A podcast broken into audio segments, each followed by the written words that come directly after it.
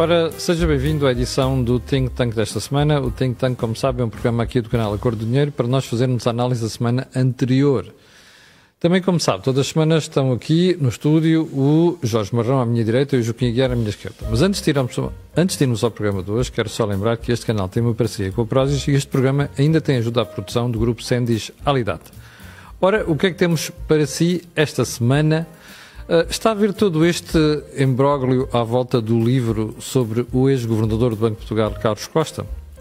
Está a ver também as reações de vários personagens, desde o Primeiro-Ministro até ao Ministro das Finanças, passando pelo ex-Ministro das Finanças que chamou a Troika quando Portugal estava à beira da bancarrota e a terminar em tudo quanto é burburinho criado uh, nos últimos dias.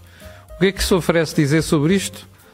Uh, eu não posso fazer aqui a citação exata daquilo que foi a nossa discussão para uh, estruturarmos o programa, mas sempre se pode dizer que na vizinhança de uma sarjeta tudo vai pelo ralo abaixo. Joaquim Aguiar, o que é que isto quer dizer? Bom, esse é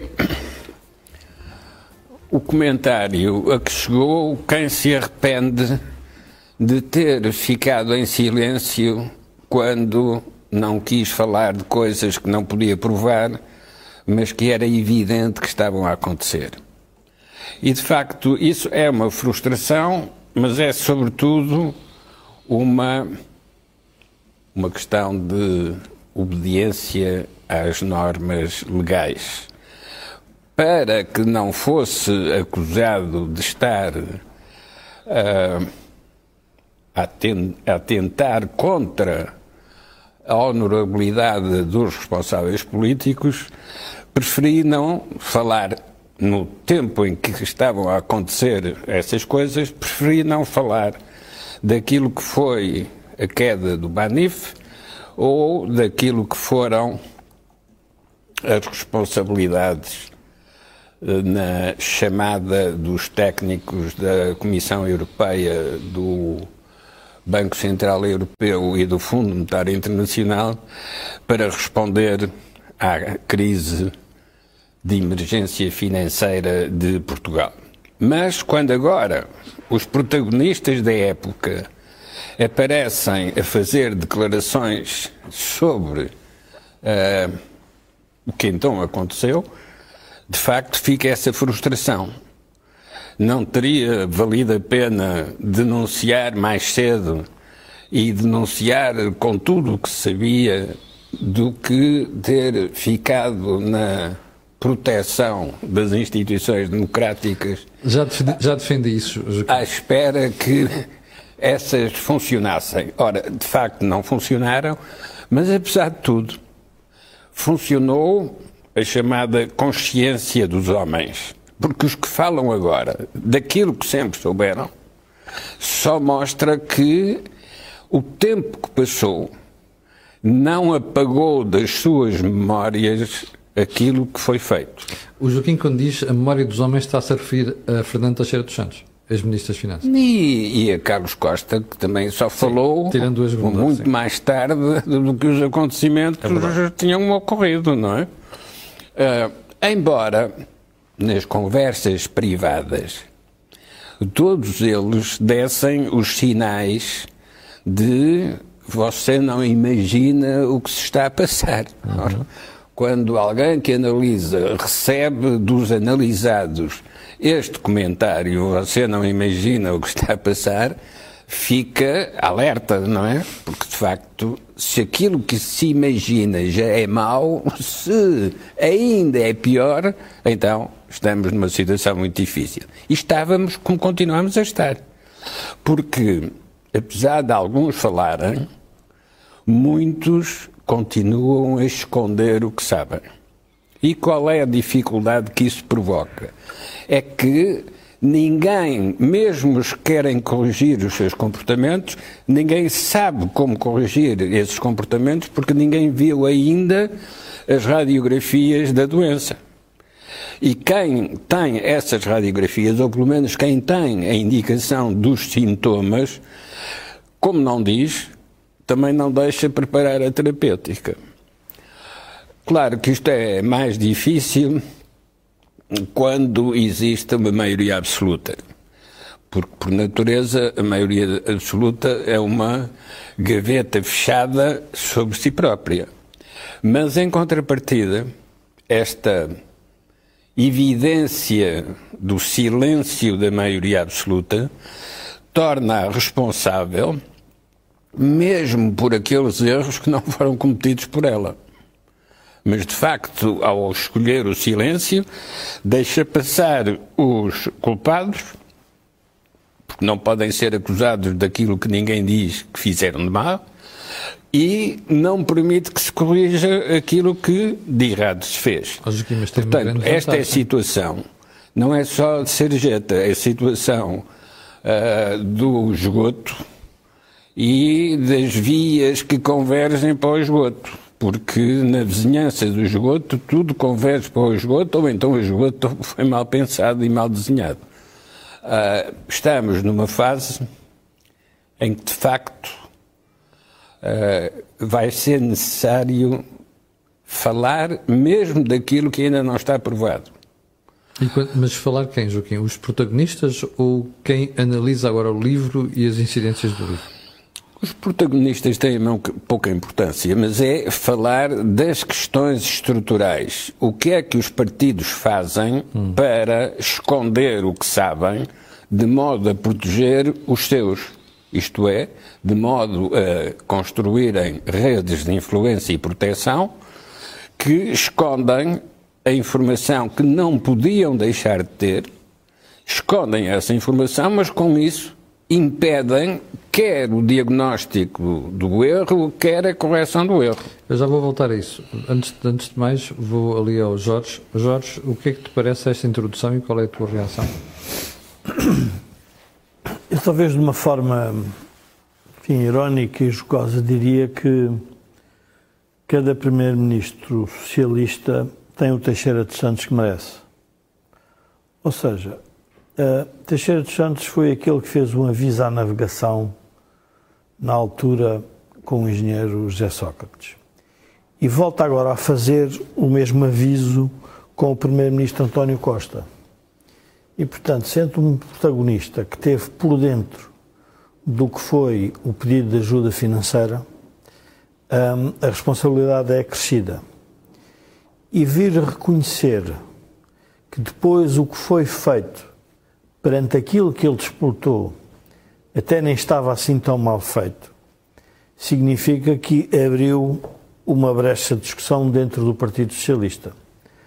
Não foi, nunca foi um, um, um ministro muito, se quisermos, alinhado e muito querido pelo, pelo, pelo Partido Socialista, em diversos momentos da história da sua, da sua passagem pelo governo, mas, portanto, para nós deixa-nos um bocadinho mais desconfiados e, e, e, e, ao mesmo tempo temos de estar mais vigilantes. Mas porque, desconfiados porquê?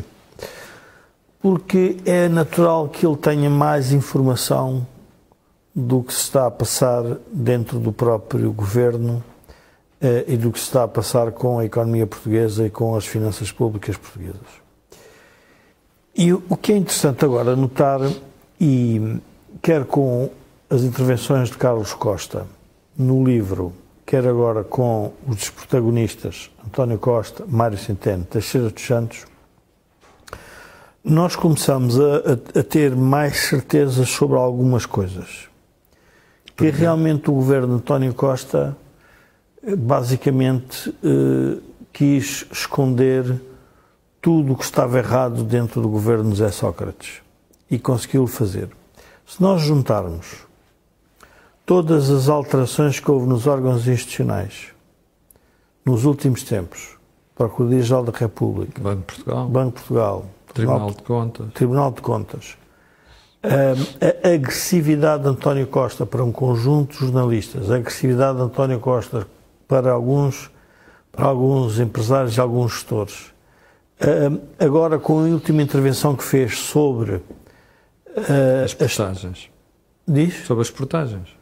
Sobre as portagens, mas, mas numa matéria muito mais sensível que é a gestão da informação. Quando veio, veio comparar a pandemia em que foi restringida a liberdade e veio falar na infodemia. No fundo, Portanto, tudo isso deve nos deixar um pouco mais preocupados, porque significa que esta maioria absoluta se está a fechar sobre ela própria, tem imensos problemas, não está a revelar eh, provavelmente tudo o que sabe, e pior, porque como nós estamos a falar em matérias financeiras, estamos a falar no papel de vigilância e de supervisão muito mais eh, rigoroso, ou que devia ser mais rigoroso, do Banco de Portugal. Mas no Banco de Portugal está um ex-ministro das Finanças, António Costa. Eu já vou ao Banco de Portugal, mas tu dizes que devíamos estar mais vigilantes e... e mas porquê é que diz isso? Há alguma coisa que achas que justifica ou que é preocupante que está a passar? Porque repara, tu há bocado dizias a maioria absoluta está-se a fechar, mas são todas assim, não é? Aconteceu também com as maiorias absolutas de José Sócrates mas, de... mas não tinha uma crise internacional por detrás como a que temos hoje. E, e, e se nós começarmos a observar o discurso de, do Ministro das Finanças, Fernando Medina, a, a, a própria relação discursiva em relação à Europa não é muito clara. Nós estamos com o movimento europeu ou não de proteção da ideia das contas certas, mas não estamos provavelmente a fazer alguns movimentos do tipo os tais apoios sociais que a Europa vem dizer que são relativamente perigosos às famílias, Sim. feitos de forma transversal. Tudo isto são sinais. De, vamos ver, nenhuma. Estas instituições não podem originar uma crise, mas elas dão sinais para que os governantes possam recuar. E a pergunta é quem é que faz, quem é que faz recuar, um, recuar este, um, os governos em maioria absoluta? Quem é que faz parar alguns movimentos?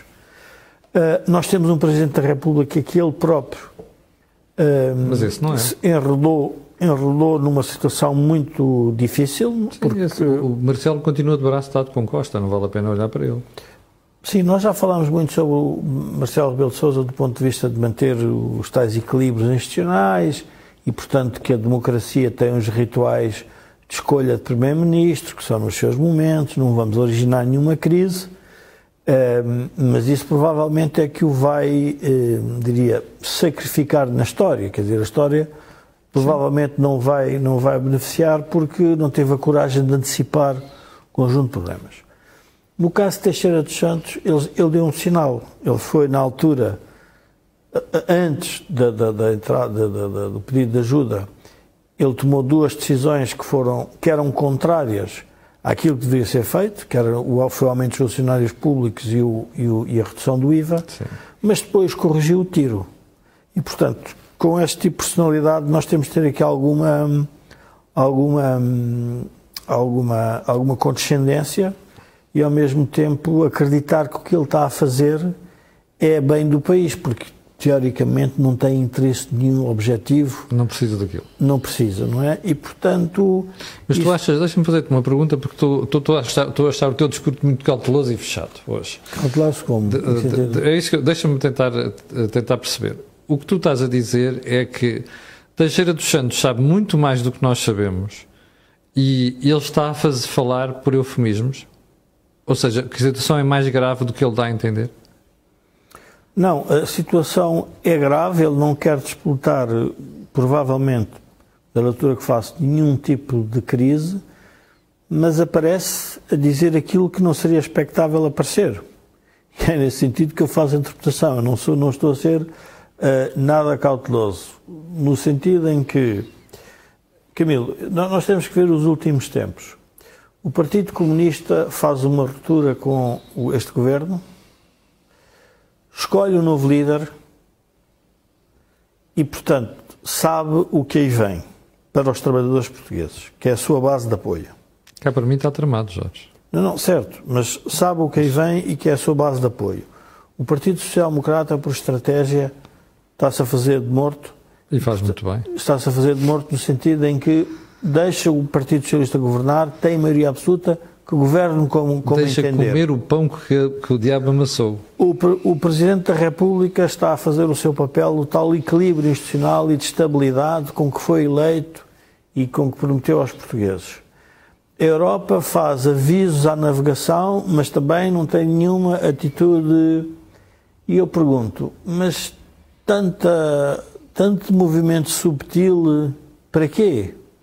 Porquê é que estamos neste movimento Estás a ver porque é que eu te fiz a pergunta? É que hoje a União Europeia acabou por fazer mais uma série de avisos a Portugal, nomeadamente ao orçamento. Claro. Não é? Já tinha feito na semana passada, já tinha feito na semana anterior. Portanto, é o terceiro aviso que faz em três semanas. Por isso é que eu te estou a perguntar se o, o que tu estás a dizer é o Teixeira dos Santos sabe qualquer coisa, que parece que começa a ficar claro com os avisos do, da Comissão Europeia e que Costa tenta chutar para canto, mais o seu Ministro das Finanças. Não é? E nós temos de ficar mais preocupados porque, estando no, no, como Governador do Banco de Portugal, um ex-Ministro das Finanças, uhum. que participou num conjunto de decisões políticas que tiveram também como objetivo sacrificar ainda mais as decisões que foram tomadas pelo Governo de Passos Coelho, nós, nesta matéria, não estamos tão tranquilos, provavelmente, como se estaria com, com, com, com Carlos Costa.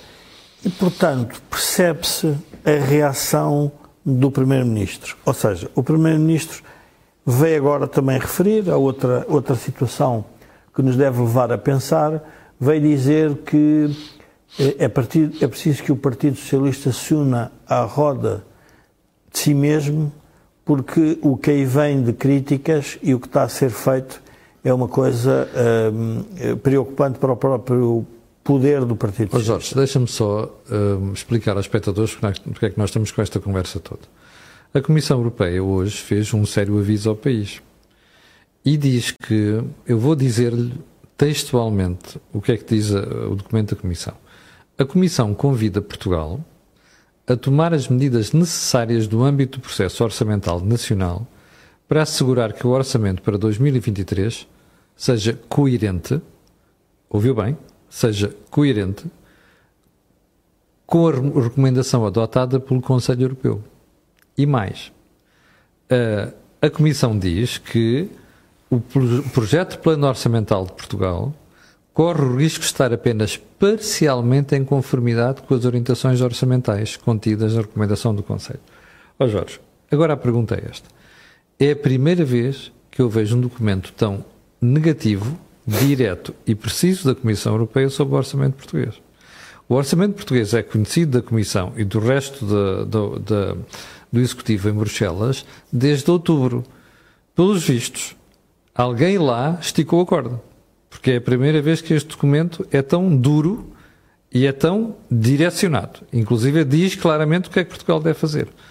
A pergunta que tenho para fazer é esta.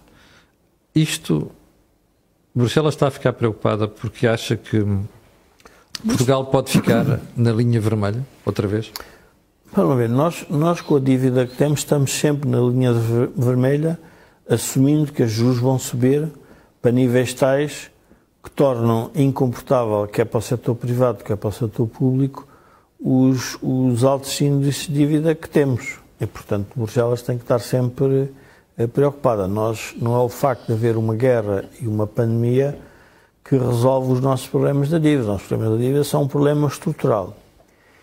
E a parte, vamos ver, a parte que, que, que vale a pena nós também refletirmos um bocadinho é se a, nova, se a nossa dívida é estrutural, então nós teríamos que ter um conjunto de reformas estruturais para que essa dívida pudesse ter uma trajetória de descida relativamente rápida e ao mesmo tempo sustentável. Rápida vai ser este ano, sustentável não sei. Não, não, mas sustentável no sentido em que era através do crescimento económico que essa dívida teria que ir sendo abatida. Ora, o que Bruxelas está a perceber é que essa dívida não vai ser abatida. Porque o crescimento económico vai dar um trambolhão monumental. Um, Recordo-me na altura. Deixa-me só dizer mais uma coisa para quem está daquele lado. Nós estamos todos a assumir que a economia em 2023 vai crescer. Eu não tenho nada a certeza disso. E agora a questão é esta: se tivermos uma recessão em 2023 em vez de termos mais uma redução de dívida pública, vamos é ter um aumento da dívida pública outra vez. Mas, ó oh, Camilo, eu, eu, acho que nós não devemos embarcar o, enfim, o, o nosso comum amigo António Borges dizia com piada que como é que se perde tempo a discutir décimas de aumentos de crescimento económico ano a ano, quando o que nos interessa é num período relativamente longo. A trajetória. Trajetória de crescimento. Sim. A trajetória de crescimento com o Partido Socialista é um desastre.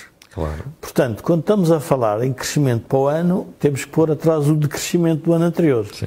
E, portanto, não, é uma, enfim, é uma, é uma, É uma falácia. é uma falácia, não vale a pena discutir. O que vale a pena discutir é a incapacidade que eh, o país tem com o Partido Socialista de voltar a fazer crescer a economia.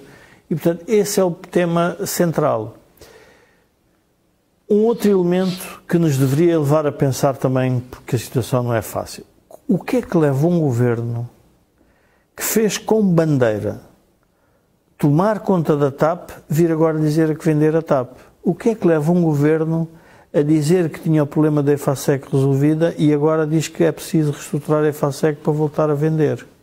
O que é que leva um governo a não querer aceitar o aumento significativo das pensões e a não querer aceitar o aumento dos funcionários públicos?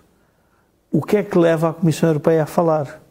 Quando nós juntamos tudo isto, Pois. temos que pensar que há qualquer coisa que se está a passar. Ah, Qual é o nosso drama institucional? Não temos ninguém com alguma independência e confirmação fidedigna interna que diga o rei vai nu. só temos uma instituição, chama-se Conselho de Finanças Públicas. O Banco de Portugal é uma instituição tomada de assalto pelo António Costa via Mário Centeno. Não há uma instituição independente neste momento, a não ser o Conselho de Finanças Públicas. E aí voltamos ao nosso, àquilo que nos é muito caro, que é a Europa. O grande regulador da sociedade portuguesa perante tudo isto que nos está a suceder É Bruxelas, é Bruxelas. é verdade? E, portanto, nós não podemos. Que é Bruxelas e Frankfurt. E, portanto, a nossa trajetória é uma trajetória, diria, insípida, infeliz e muito pouco, eh, eu diria, eh, nos vangloriar. Mas há uma coisa que nós sabemos: o regulador europeu, afinal, vai-nos continuar a fazer falta, porque é o único que é possível. Porque internamente nós estamos num impasse, eu diria, quase. eh, quase constitucional. Juntemos agora a revisão constitucional a tudo isto. A pergunta é: nós, uh, nós temos que ir vendo o progresso das ideias do Partido Socialista à medida que governa. Tentou lançar a ideia da regionalização, não conseguiu avançar. Agora vai atrás da revisão constitucional. Antes da revisão constitucional começa a haver temas sobre a questão dos direitos, uh, um, liberdades e garantias relacionados com a pandemia. O Primeiro-Ministro fala sobre a infodemia. E eu pergunto, mas que movimento absolutista é que está por trás disto? E nós temos que denunciar que há um movimento absolutista do Partido Socialista na pessoa de António Costa. Não vale a pena nós estarmos a fingir que não é assim que está a acontecer. É que é exatamente isso que está a acontecer. E claro que a oposição aqui tem imensa dificuldade. Porquê? Porque de repente não tem ninguém. A não, vamos ver, a oposição perde que sempre credibilidade porque está sempre em oposição. Ou seja, a oposição nasceu para ser oposição. E, portanto, agora, cuidado, porque há momentos em que é preciso que todos os órgãos reguladores da democracia, de forma, eu diria, uníssona, digam: pá, o rei vai nu, para nós termos aqui algum cuidado. A pergunta: tem alguma informação especial que me leve a concluir que isto é muito mais grave do que parece? Não. Só tenho sinais e estou a tentar lê-los. Não tenho objetivo nenhum de tornar a situação nem catastrófica, nem penalizante para os portugueses, mas é preciso avisar as pessoas. Mas eu tenho. Mas eu tenho e andava a investigar há várias semanas e amanhã vou revelar no programa da manhã. E que tem a ver precisamente isto que o Jorge está a dizer. Que é conversas, que eram conversas de pé de orelha entre Bruxelas e o Governo e que se transformaram em, hum, em hum, uh, decisões mandatórias, ou seja, para cumprir. E eu amanhã vou falar sobre isto no programa da manhã. Joaquim, isto que o Jorge está a dizer, Uh, volto ao princípio. Na vizinhança uh, do esgoto, tudo conduz para a fossa. Não é a primeira vez na política portuguesa. recordemos o Partido Democrático do Afonso Costa. Estava exatamente na mesma situação do Partido Socialista. Para se defender a si próprio, bloqueia todas as alternativas. Uhum.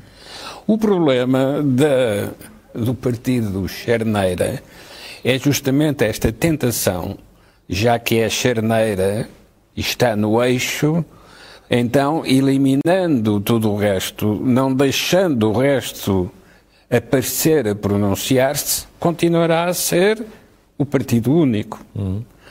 O Afonso Costa dizia só o Partido Democrático é que pode governar Portugal. Uh, Salazar cometeu o mesmo erro, mas ele silenciava a oposição pela chantagem do medo. O problema da PID e das eh, investigações uh, dos serviços de informação. Mas cometeu o erro de se isolar. Isolou-se de tal maneira que se comeu a si próprio.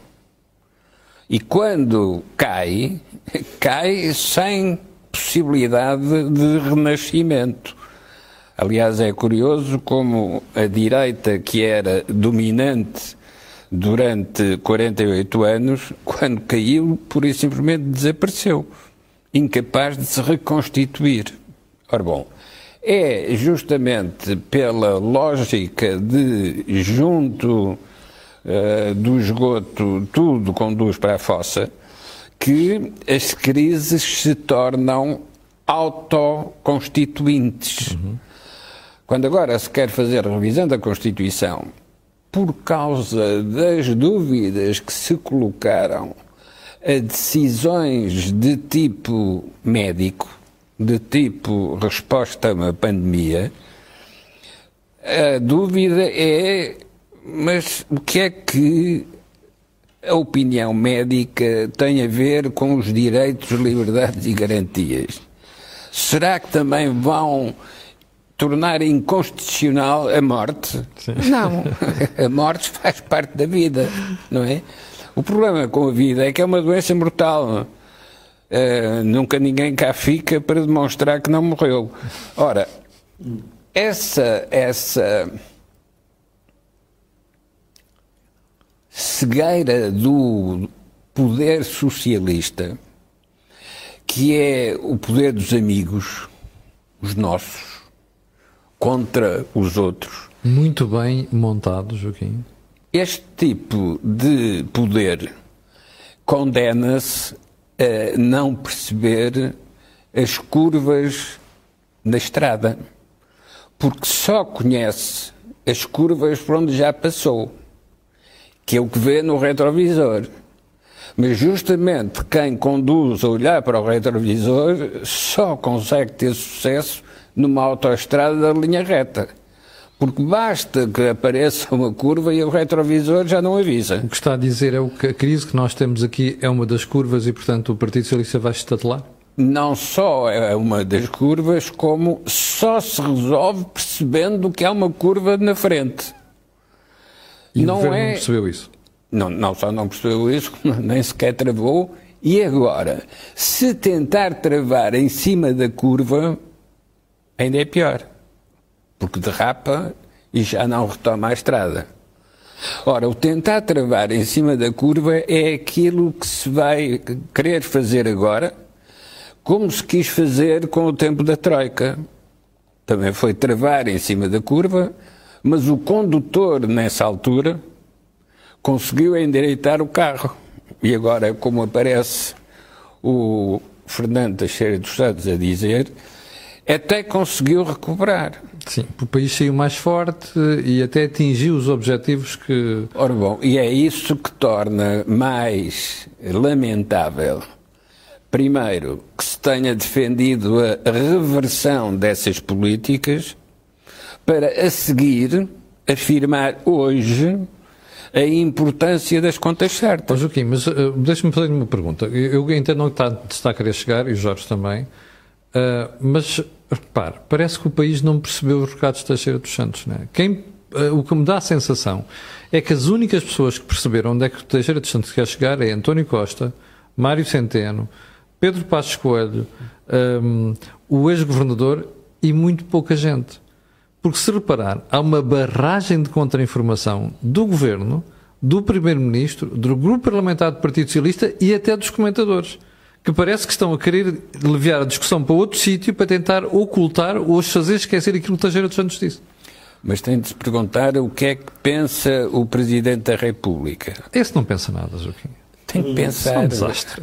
Oh, Camilo, o oh, problema é este. A maior inutilidade nós temos em 50 anos de chama-se Marcelo Rebelo de Souza. Poderia... lá, às vezes quase que perca as tribeiras a falar desse senhor. Poderíamos dizer, chama-se Almirante Américo Tomás. Pois, exatamente. Pois, não. Só que esse tinha os poderes limitados, este não tem, não é? Mas justamente quando o Almirante Américo Tomás, que devia ter facilitado a abertura do regime, é justamente aquele que impede essa abertura, Uh, quando Salazar tem de ser substituído por Marcelo Caetano. Os interesses à volta do presidente Américo Tomás impedem que isso se faça. Agora, é o atual Presidente da República que tem de estar atento a todos os sinais que a sociedade lhe manda. E a sociedade manda agora para os ouvidos do Presidente da República declarações como as de António Costa e do Teixeira dos Santos. E, perante isso, ainda por cima, ambos da Escola de Economia do Porto, perante isso, um catedrático da Escola de Direito de Lisboa não pode ser indiferente. Porquê? Porque ele conhece também os resultados. E os resultados são os que estão no orçamento, são os que estão nos comentários ao orçamento por parte da Comissão Europeia ou por parte da OCDE. Só há um problema nesse processo, Joaquim. É que o atual Presidente da República anda de braço dado com o Primeiro-Ministro, o tal que quer esconder isto tudo há praticamente cinco anos, e agora já não se consegue desgrudar, desgrudar do governo. De, não concordo, Camilo. É, concordo com a descrição nos. Não concordo anos, com a conclusão, sim. Mas não concordo é que estejam agarrados um ao outro. Porque agarrados um ao outro como macacos que se abraçam e caem ao rio, morrem ambos afogados.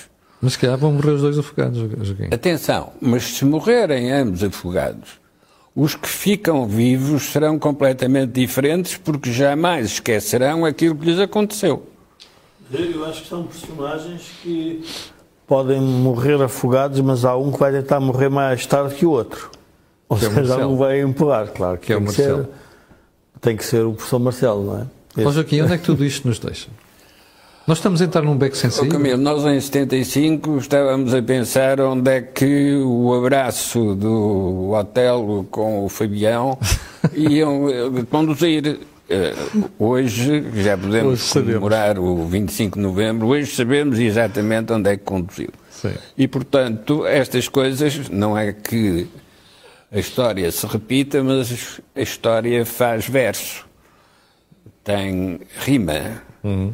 E nós, quando hoje vemos os abraços do uh, Marcelo Rebelo de Sousa e do António Costa, não podemos ignorar o que aconteceu a outros abraços na história política portuguesa. Corre mal. Porquê? Porque quando se abraçam, deixam de ver aquilo que, se estivessem sozinhos, viam perfeitamente mas não, quando se abraçam, perdem capacidade de visão. E essa é a situação grave em que está neste momento o quadro institucional português. Porque quando o antigo ministro português e hoje novamente dirigente da OCDE vem descrever o que é que é a análise da OCDE sobre as possibilidades portuguesas, uhum. não se pode ignorar como é que esse homem, quando dizia essas coisas sendo ministro, foi atacado e, eh, digamos, eh, denunciado eh, pelos dirigentes partidários desse tempo. Sim. Ora, isso para uh, um jornalista é uma curiosidade para ligar declarações e argumentos. Sim. Para um responsável institucional, em particular para um Presidente da República, isto são declarações que se voltam contra ele se ele não fizer nada para os corrigir. Exatamente. Oh, Joaquim, deixa-me só ir ao Jorge por uma razão muito simples. Eu estava mesmo a adivinhar, Jorge, o tipo de argumentação que ia aparecer aqui. E já apareceu. Qual é? Porque o que nós estamos aqui a dizer é o seguinte: a Comissão Europeia. Já, já lá vou. A Comissão Europeia fez aviso a Portugal hoje. Já tinha feito na semana passada. Já tinha feito na semana anterior. E nós estamos aqui a dizer Há gente que está a perceber isto, Teixeira dos Santos, provavelmente o Carlos Costa percebeu, a senhora do Conselho de Finanças Públicas já percebeu, de certeza, o tal já percebeu, mas o público não percebe, o cidadão em geral não percebe.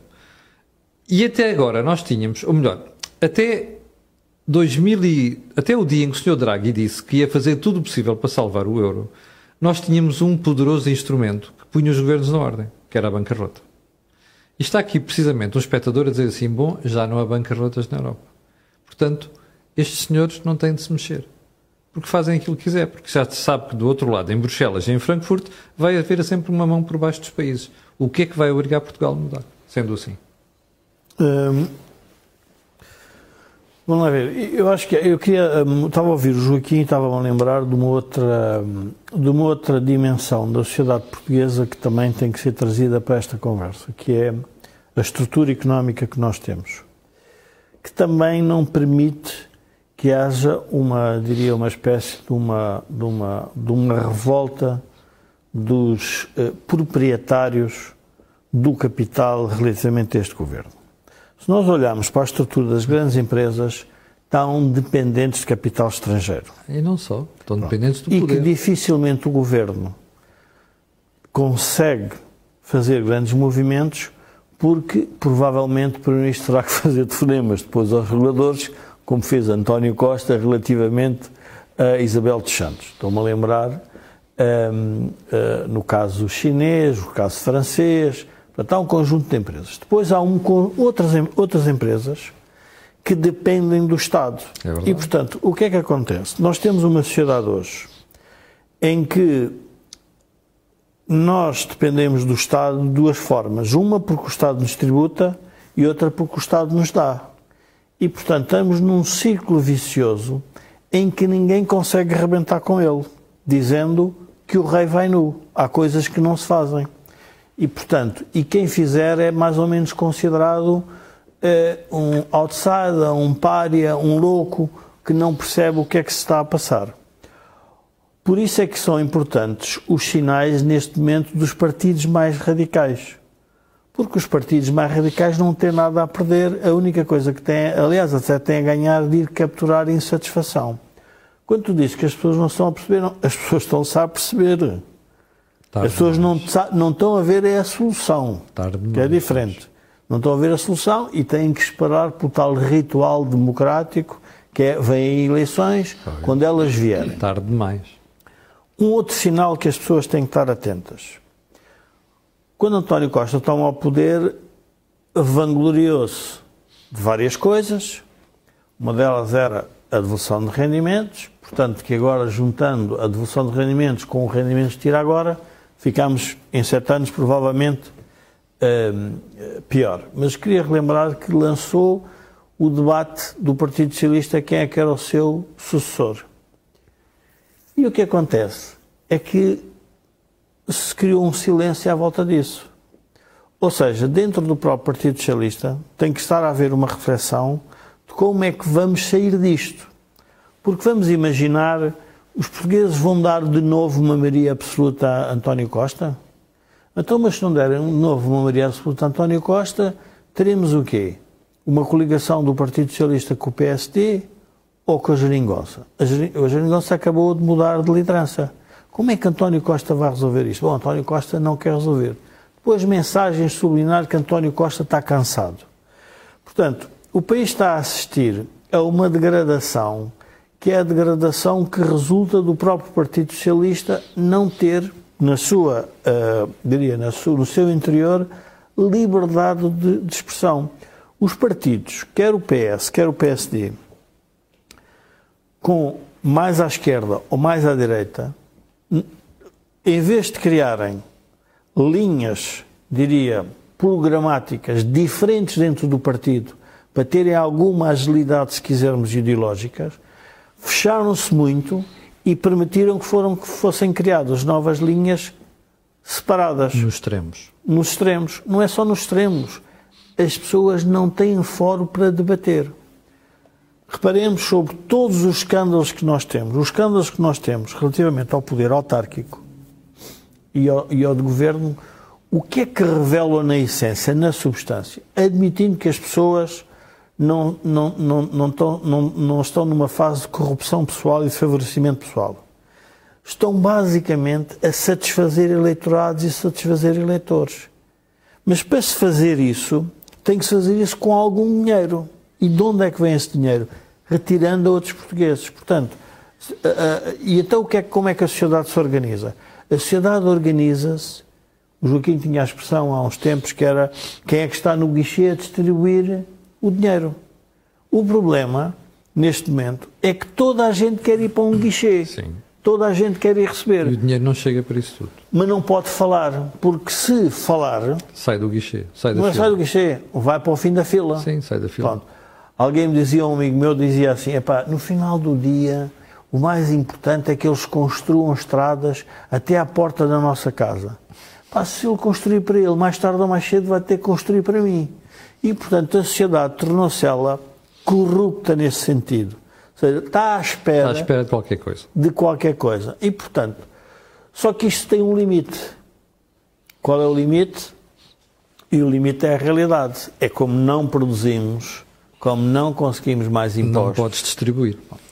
Vejamos o caso dos impostos excessivos às empresas petrolíferas. O- segundo o que li nos jornais, portanto, é que o lucro excessivo é considerado se a empresa no ano 2022 e 2023 tiver mais que 20% da média dos últimos. eh, Três anos. não, desde 2018. Portanto, 18, 19, 20, 21 São quatro. são- Sim. ok? Portanto, São três anos, eh, portanto, 2018. Temos que nos lembrar que o governo, todos os governos, este aí, o, governo o Partido Socialista e o governo português não foi, não foi, não foi único na Europa, decidiram fechar as economias. Portanto, houve uma, eu diria, houve uma, uma, uma quebra, uma, uma quebra de atividade. Portanto, as empresas, e é importante as pessoas perceberem isto, que registaram perdas em 2018, 2019 e que agora, por efeito da inflação, vão restar grandes ganhos, vão ser excepcionalmente tributadas porque lhes foi criado um problema com a própria pandemia. Portanto, e isto é uma coisa. Então, o que é que isto significa em termos práticos de economia? Significa que o governo não quis introduzir, ah, voltou numa espécie de, não é voltar ao imposto extraordinário de Hernando Lopes, retroativamente. Mas é como se, as pessoas têm que pensar nisto, é como se de repente o governo agora dissesse, meus senhores, agora vamos lançar um, um imposto, o IRS, com base nos rendimentos que os senhores tiveram nos últimos 20 anos.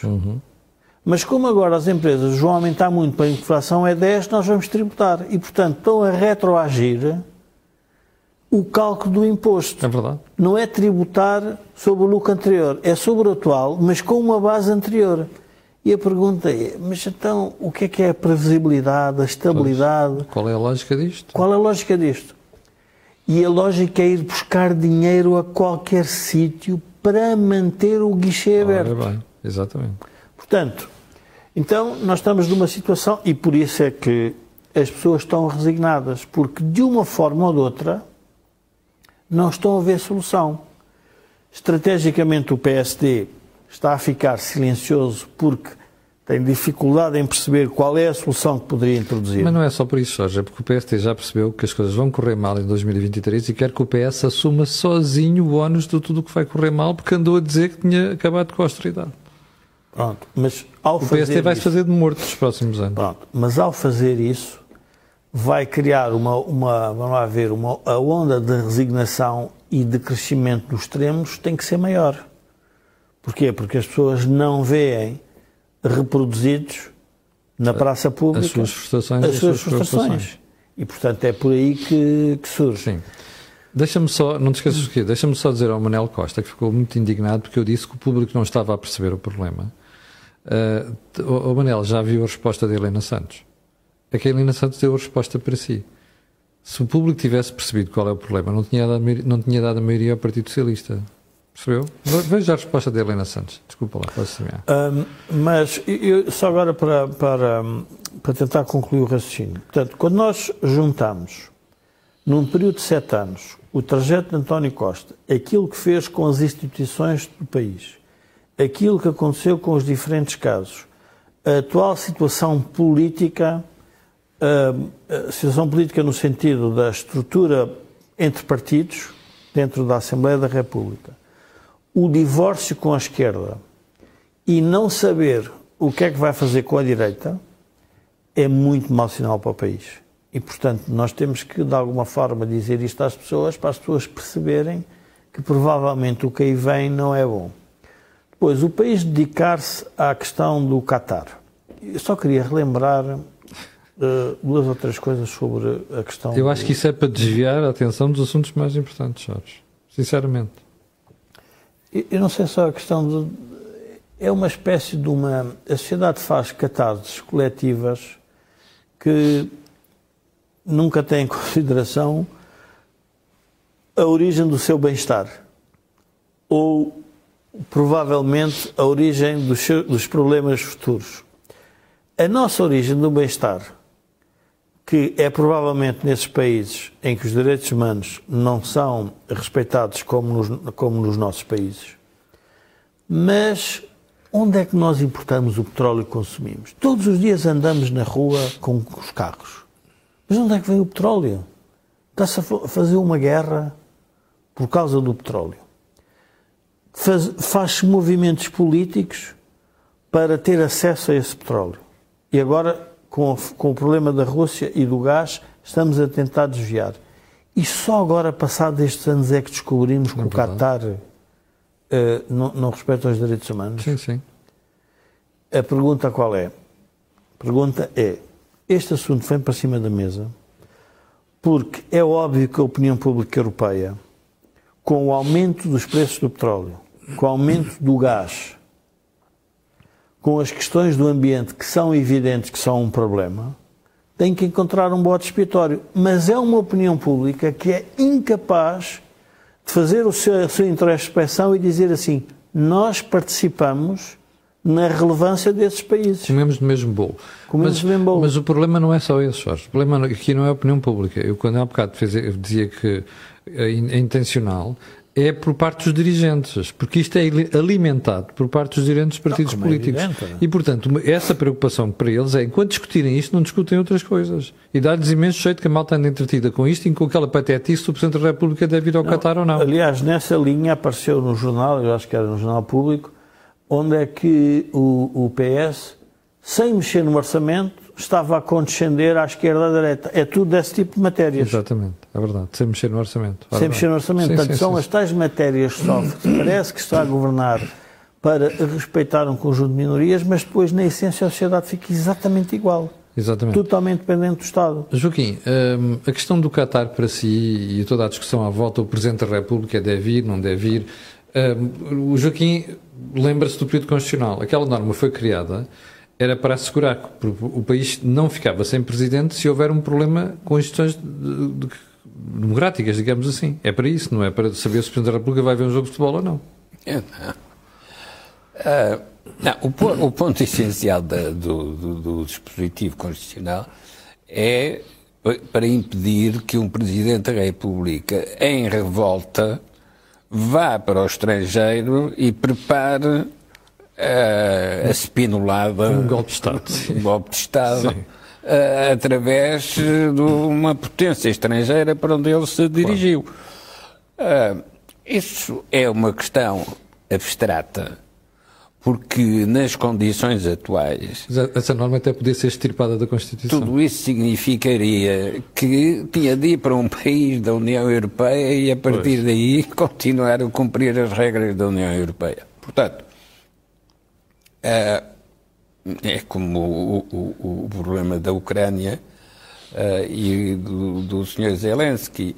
Uh, para se poder autonomizar, pode ir para um país europeu e depois daí desencadear as suas operações. Mas justamente porque se sabe isso, já não se utilizam essas metodologias. É mais fácil pôr a União Europeia dentro da Ucrânia ou dentro de Portugal e pôr os dirigentes da, Europeia, da União Europeia a dar as suas instruções para o interior de cada país. Basicamente, o ponto-chave que nós não podemos esquecer é que a crise atual, à escala do mundo e à escala de cada um dos países, resulta da mudança das regras das relações internacionais, sem que os dirigentes políticos nacionais tenham preparado as suas populações para entender o que significa esta mudança. Agora, as grandes mudanças do mundo deram sempre neste tipo de circunstâncias, como aliás o Camões referia, todo o mundo é feito de mudança, mas o que é de maior espanto é que já não se muda como se ia. O Camões explicou, explicou no fundo porque também teve de viver justamente essas circunstâncias, porque o enquadramento de Portugal mudou quando Portugal passou a fazer um serviço europeu, que foi o serviço dos descobrimentos que permitiu a expansão europeia.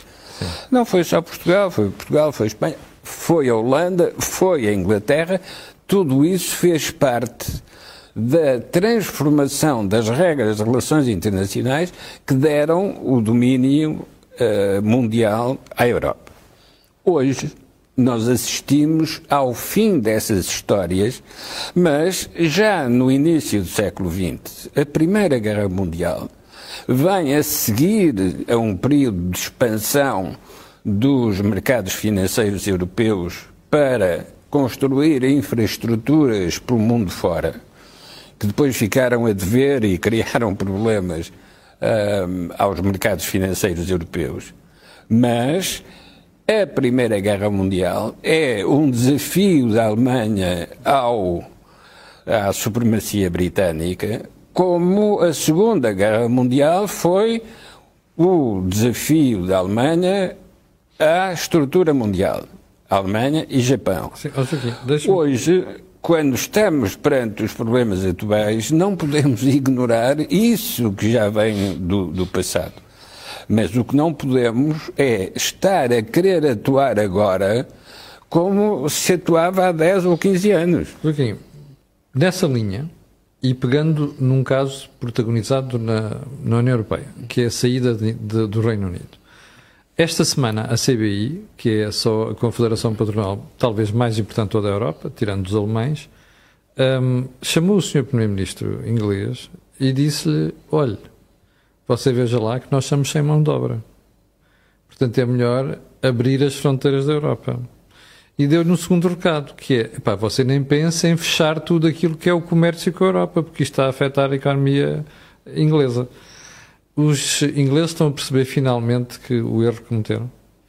Não, estão a perceber finalmente aquilo que quem no início do processo dizia é impossível chegar a um afastamento uh, pleno da, do Reino Unido em relação à Europa, tinha toda a razão, mas era uma razão trivial. É que, de facto, não é possível tirar a Grã-Bretanha da Europa. Mas também não é possível tirar a Europa da Grã-Bretanha. E é possível encontrar um quadro que consiga manter esta relação com a Europa sem estar dentro da Europa? Não, é possível é mudar o quadro do que é estar dentro da Europa. Vamos lá recordar porque é que a primeira versão da integração da Grã-Bretanha na Europa correu mal. Uh, por questões de política monetária, porque queria, queriam continuar com a Libra. Por questões de política de imigração, porque queriam continuar com as restrições à entrada. À livre circulação de pessoas. Circulação de pessoas, mas não, não, não apenas isso. Circulação de pessoas da Commonwealth, Sim. porque eram as que tinham direito, antes da União Europeia, tinham direito Sim. a entrar na Grã-Bretanha. Grã Ora bom, portanto, a Europa, União Europeia, vai ter de resolver o problema da imigração. E isso permite resolver o problema da Inglaterra, porque pode diferenciar as legislações ou pode unificar conforme os problemas uh, da Irlanda evoluírem. Porque o grande problema para a Inglaterra não é tanto a imigração, é, é a separação a Irlanda das Irlandas. Do Norte e Irlanda. Jorge, esta questão de, do Reino Unido. Uh, eu, eu, gostava de pegar na questão do Reino Unido para alertar as pessoas para o problema da democracia popular e dos referendos. Um, ou seja, o, o, que aconteceu no, no, no, Reino Unido foi aquilo que eh, os políticos mais demagogos eh, gostam de usar, que é vamos dar a voz ao povo sobre uma matéria Sim. tão complexa como era a saída do Reino Unido da União Europeia. Estragaram tudo. Em que a diferença de uma posição para a outra foi muito reduzida. E, portanto, a ideia que muitas vezes tem que a democracia representativa não representa o povo, em termos práticos, o que nós estamos a fazer é, é retirar da decisão política um pensamento, se quisermos, mais estruturado, mais elitista, em que as pessoas vão votar, obviamente, com a cabeça, mas também votam com o coração e votam com a carteira. E, portanto, tudo isto leva-nos a. Isto é importante porque no caso da, da, da regionalização, porque isto tem dois efeitos. Sim. Ou seja, o, o facto de uh, os partidos que ganham eleições quererem abusar e tornar-se absolutistas por ter uma maioria absoluta uhum. é perigoso para um país, mas também sobre um conjunto de matérias, estar sempre a referendar. Eu recordo-me que há uns anos o ex-ministro dos Negócios Estrangeiros socialista confessou-me que tinha estado várias vezes com, com o Chávez e que o Chávez lhe dizia: pá, gosto mesmo desta coisa da democracia, porque cada vez que eu tenho um problema, faço eleições e ganho eleições. Quando um dirigente é suficientemente populista para convencer as pessoas que ele está a fazer bem, hum, portanto, ele referenda tudo o que, o que faz para ter esse apoio. Exato. O Reino Unido foi, numa instituição tão antiga hum, e que nos deu, obviamente, os grandes alicerces da democracia liberal como a conhecemos hoje, foi atrás de um problema muito, diria, muito marcado no tempo, que foram o tal um, um milhão de imigrantes é, da Síria que, que entraram para a Alemanha. E agora, de repente, a sociedade inglesa está a perceber que isto, afinal, é muito mais complicado do que parece. Portanto, a ideia central da Europa, que era liberdade de circulação de pessoas, mercadorias, de mercados, liberdade de capitais, de repente os ingleses tornaram-se uma ilha, cada vez mais ilha, em que têm que discutir as coisas mais inacreditáveis. E estão a sofrer as consequências. E agora estão a sofrer as consequências. Bom, chegámos ao final do programa de hoje. Quero lembrar que o Think Tank é um programa semanal. Uh, está, estamos sempre aqui à terça-feira por volta das 18 horas, a não ser que a gente comunique em contrário. E ainda não temos a certeza, vamos ter que mudar o horário na próxima semana. Uh, e para o final, antes de fecharmos o programa, quero só uh, recordar que o canal tem uma parceria com a Prozis e que este programa ainda tem ajudado a produção do grupo Sendis Alidata. Para o final, fica aquele pedido sempre que é colocar um gosto e fazer partilha nas redes sociais. Eu não preciso dizer porquê, pois não. Aquilo que houve aqui não houve mais sítio nenhum. Obrigado, até a próxima terça-feira e quanto a mim e si, até amanhã às 8 da manhã.